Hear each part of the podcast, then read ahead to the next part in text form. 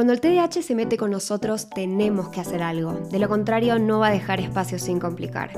Si te dijeron o crees que tu problema es convivir con el TDAH, sumate a nuestros podcasts. Si bien no hay recetas milagrosas, sí podemos hablar de una vida mejor. Bienvenidos a un episodio más de Espacio TDAH. Hola Ma, ¿cómo estás?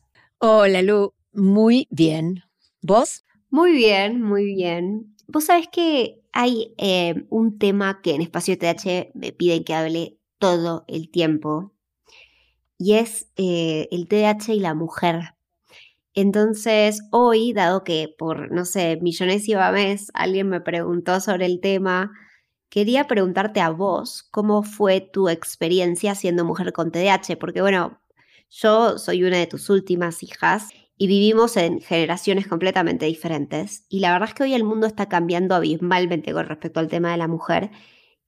Y me pregunto cómo fue vivir con TDAH en un mundo un poco más conservador. Wow, yo introduje que tenía 62 años y esto parece wow, pero es cierto.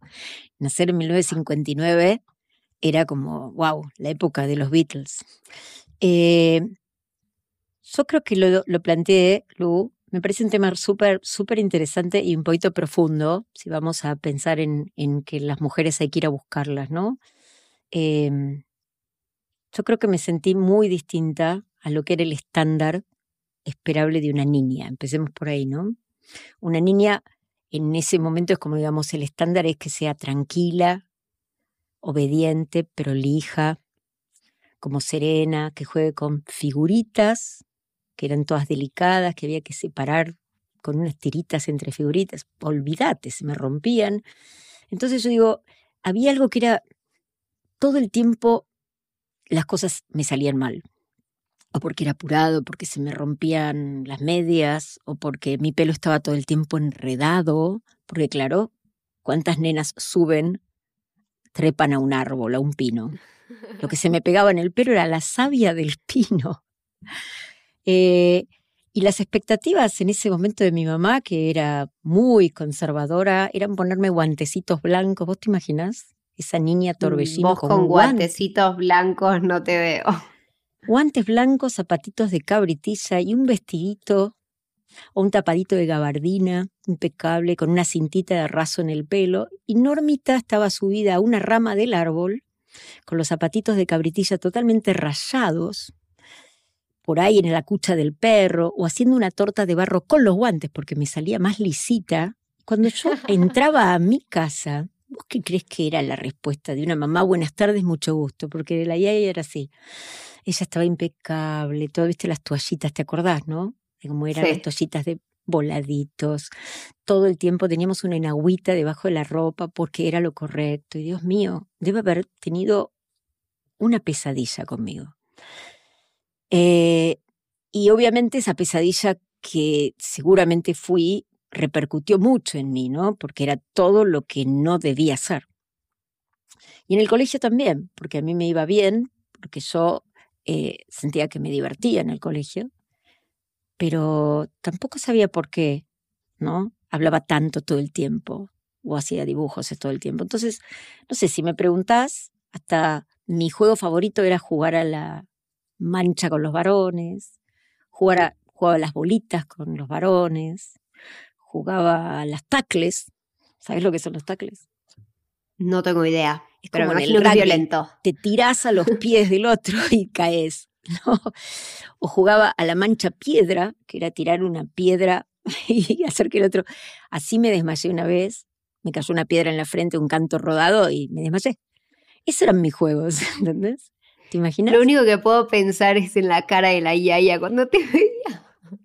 Bueno, era difícil. Tal es así que creo que es una anécdota difícil, pero bueno, en esa época y el pelo, no había crema enjuague en esa época, Lu. ¿Vos sabés lo que era tener el pelo largo? Largo por la cola, de largo, mucho pelo y sin crema enjuague. Entonces me perseguía mi mamá para peinarme y yo no me dejaba. Entonces un día, no me voy a olvidar, que tendría 10 años, me llevó a su peluquero, me sentó, el peluquero hizo así, track, y me cortó el pelo. Yo lo sentí como una... Me lo cortó acá. como lo tenés ahora. Sí, pero con una tijera de golpe. Lo que lloré, porque envolvió ese pelo en un diario y claro, yo no entendía nada. Pero bueno, eh, creo que ser mujer en esa época, siendo una nena hiperactiva, era un problema. Sí, supongo que una nena colgada eh, pasaría más desapercibida en esa época. Pero ser hiperactiva fue complicado, ¿no? Porque yo tampoco me quedaba callada, aviso. Me decían que no y decía, ¿por qué? Me decían, no, no puedo decir por qué, ¿no? Eh, o em, aprendí a manejar a los 11 años, cosa que no era lo común en las nenas manejar y manejaba muy rápido y bueno, cambiaba las ruedas del auto. O sea, lo que no entraría en el patrón de una, de una niña muy femenina, digamos, ¿no? Sin embargo, yo me considero una mujer muy femenina.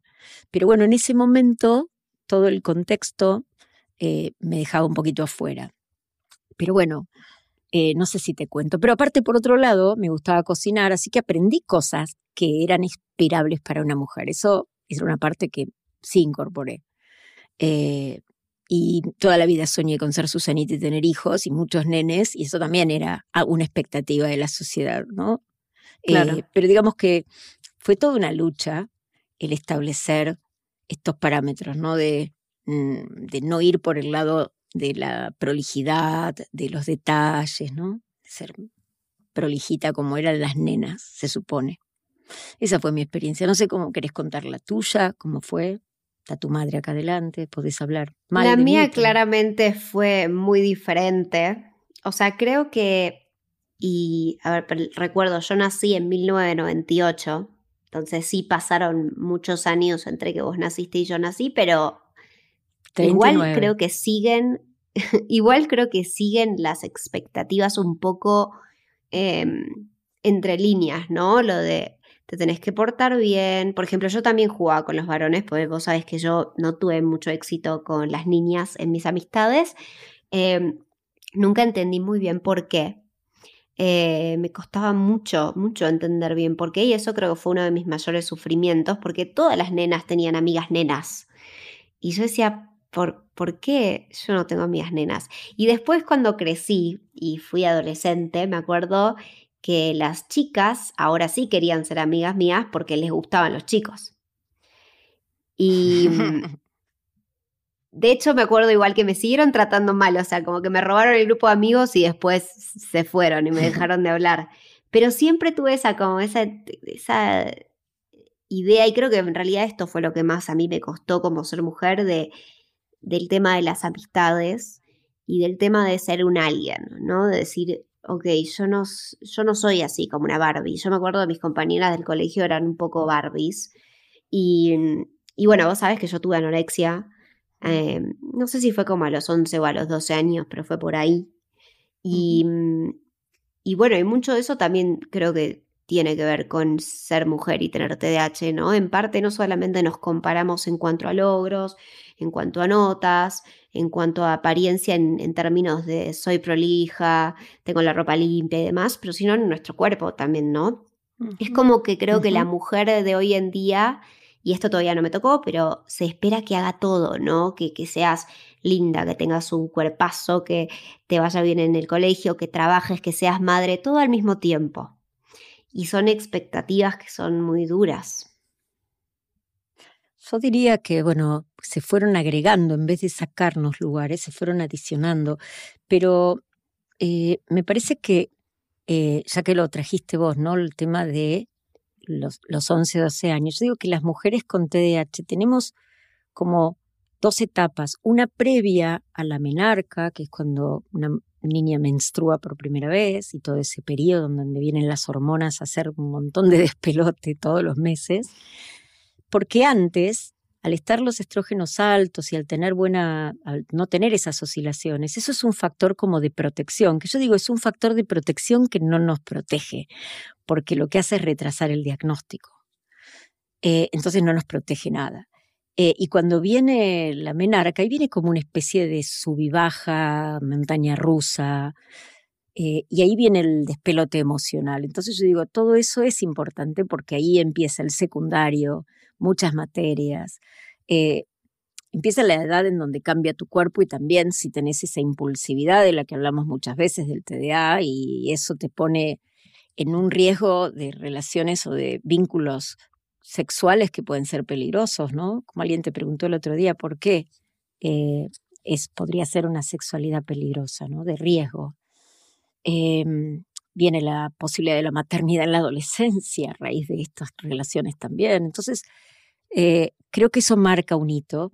Y también el tema de ese momento como un momento de ansiedad, en donde la mayoría de las nenas, si lo miras en la historia, aumentan de peso. Es como un, un punto, ¿no? Ahí empieza esa sensación de inestabilidad y puede ser que la comida pase a ser, aparte del hormonal, pase a ser como una medicación, ¿no? Un refugio. O sea que bueno, eso fue para mí. es importante. Sí, eso fue para vos. Yo, yo, lo asocio que tenía 15 años y aumenté 10 kilos, pero me, yo lo asocio que me fui a Estados Unidos y pasé tres meses comiendo comida yankee en ese momento. Pero aparte comía chocolate y todo, pero después lo bajé. Yo creo que el tema pasa por, por la aceptación y eso que vos dijiste es importante. Todas las demandas, las expectativas sociales, lo que esperan que nosotros como mujeres seamos el rol, ¿no? Es la organizadora, en una reunión con amigos sigue siendo quien se levanta la mujer para llevar los platos a la cocina, como si eso no fuera un rol de todos, ¿no? El que se ofrece a lavar no es un hombre, sin contar todas las cosas que hoy vienen de la mano. Y también creo que agregar esta parte es importante también, que aceptarnos no solamente en nuestro rol, sino aceptar que podemos tener estas conductas que no son esperables de nosotras, de parte de la sociedad, como no estar prolija todo el tiempo, como imagínate el otro día que hablábamos del autocuidado, una mujer que se olvida de lavarse los dientes. ¡Ay, qué horror! ¿Qué dirían en 1959 de mí? Una locura. O inclusive hoy, qué horror, oh. no puede ser. Pero, pero ¿sabes qué? Esto lo podemos reemplazar por algo que de alguna manera yo aprendí, lo hice y lo legalicé, que creo que es un poco este el mensaje, ¿no?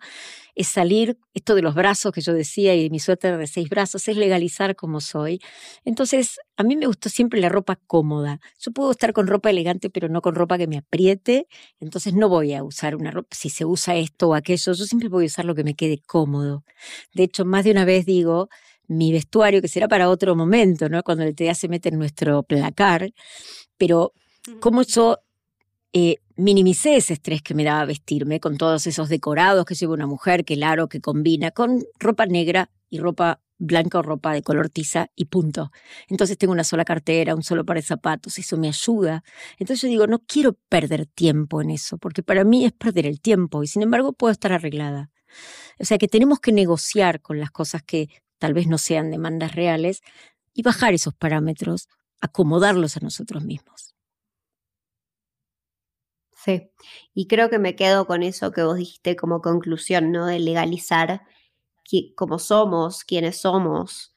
Em, especialmente también teniendo en cuenta que el lugar de la mujer en la sociedad está teniendo una metamorfosis en todos lados, o sea, en cada rinconcito que toca la mujer, em, estamos teniendo charlas, estamos hablando más de, de cosas que antes no, no hablábamos.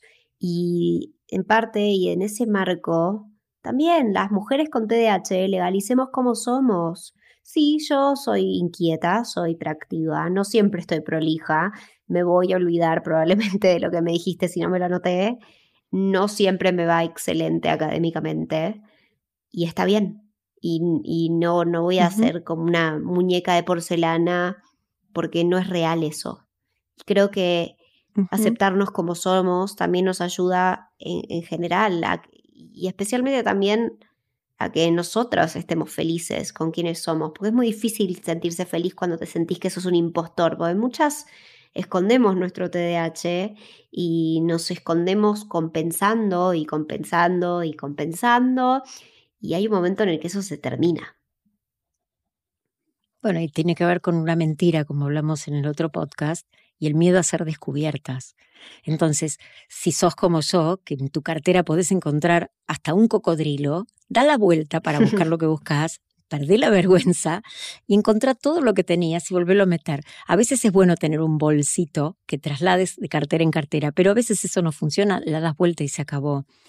Está bueno caminar descalza. Está bueno ponerse tacos si querés, pero también está bueno ponerte zapatillas. Está bueno que elijas algo cómodo, está bueno que no cocines si no te gusta, ¿sí? Está bueno que seamos quienes somos, Lu. Eso. Tal cual. ¿Qué te parece? Bueno, les mando un beso enorme especialmente a todas las mujeres que tienen TDAH y están escuchando este episodio. Gracias por haber llegado hasta acá. Espero que haya llegado también algún hombre que esté interesado por saber cómo es este fantástico y maravilloso mundo de la mujer en el TDAH. Y no te olvides, como siempre, de suscribirte a este podcast para que te lleguen notificaciones y no te olvides cada vez que subimos un maravilloso y fantástico episodio de este podcast. Gracias, Ma. Gracias, Lu. Chau. Chau, Ma.